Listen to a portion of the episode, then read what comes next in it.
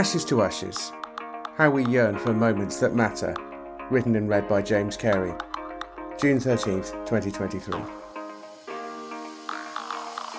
I was on the beach in Sidmouth in Devon when it happened, or so my mother told me the other day. I was only five and the radio was on. The commentators were relaying the astonishing scenes taking place in Leeds. It was 1981.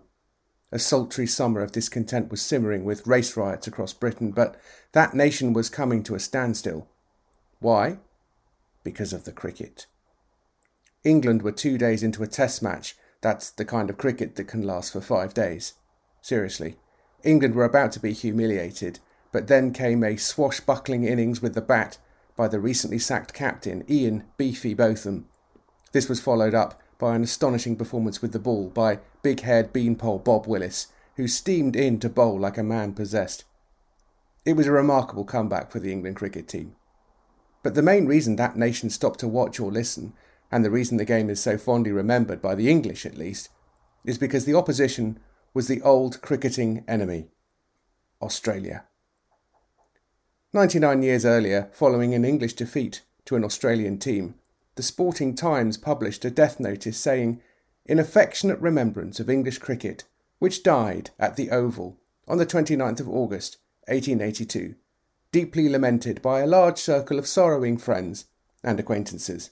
R.I.P. N.B. The body will be cremated and the ashes taken to Australia. A wooden cricket bail was burned, or a lady's veil, nobody's quite sure, and placed in a small urn which was presented to Ivo Bligh, the England captain. That urn, known as the Ashes, has become the trophy for whoever wins the series of Test matches between England and Australia. A series in England is about to commence. Every Test cricket series between England and Australia is keenly anticipated by both sides offer an English captain the choice of a World Cup trophy or an Ashes series victory, especially in Australia, the Lion's Den itself, and he would most likely choose that comically small urn. To some, these sporting rivalries appear to be trivial. After all, what's really at stake in a cricket match? Leather ball hits willow bat, people run between wickets, there's an interval for tea, so what? It's a fair question. The clue is in the title. It's called a test match because that's what it is a test of courage and skill over five grueling days, often in the hot sun, even in England. We love to watch our best players perform at the highest level in front of spectators who are emotionally invested in the contest that they watched with their dad as a kid. In my case, it was my mum, and I can still remember a match broadcast live from Australia in 1986 87 for which we got up at the crack of dawn to watch. It was the 50 over match in which Alan Lamb hit 18 off the final over to win the game for England. Players relish the challenge because they want to be tested. They want to use their skills under pressure when it counts. Soldiers deploying to war zones generally look forward to it. I wrote about such soldiers in my BBC sitcom Bluestone 42, a comedy about a bomb disposal team in Afghanistan.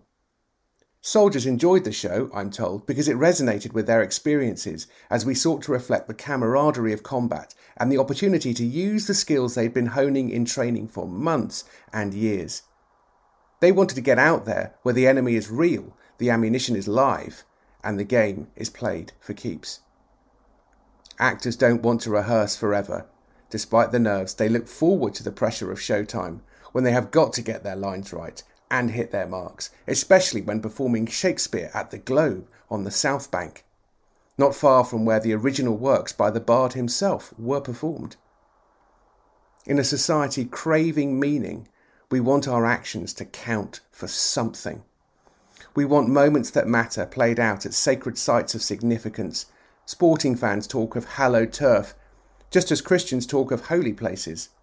The birthplace of David, the shepherd king, is the place where the King of Kings is born. The temple in Jerusalem is built on the same mountain where Abraham was to sacrifice his son Isaac. It was holy ground. These impositions of meaning are not merely mental tricks imposed by the human imagination to get us through the day. They're a recognition that there is something outside of ourselves, which means that the things we do do not just echo to the next generation, but, as Maximus says in Gladiator, into eternity. This Ashes series will end, a winner declared, and then another series played a couple of years later with another winner.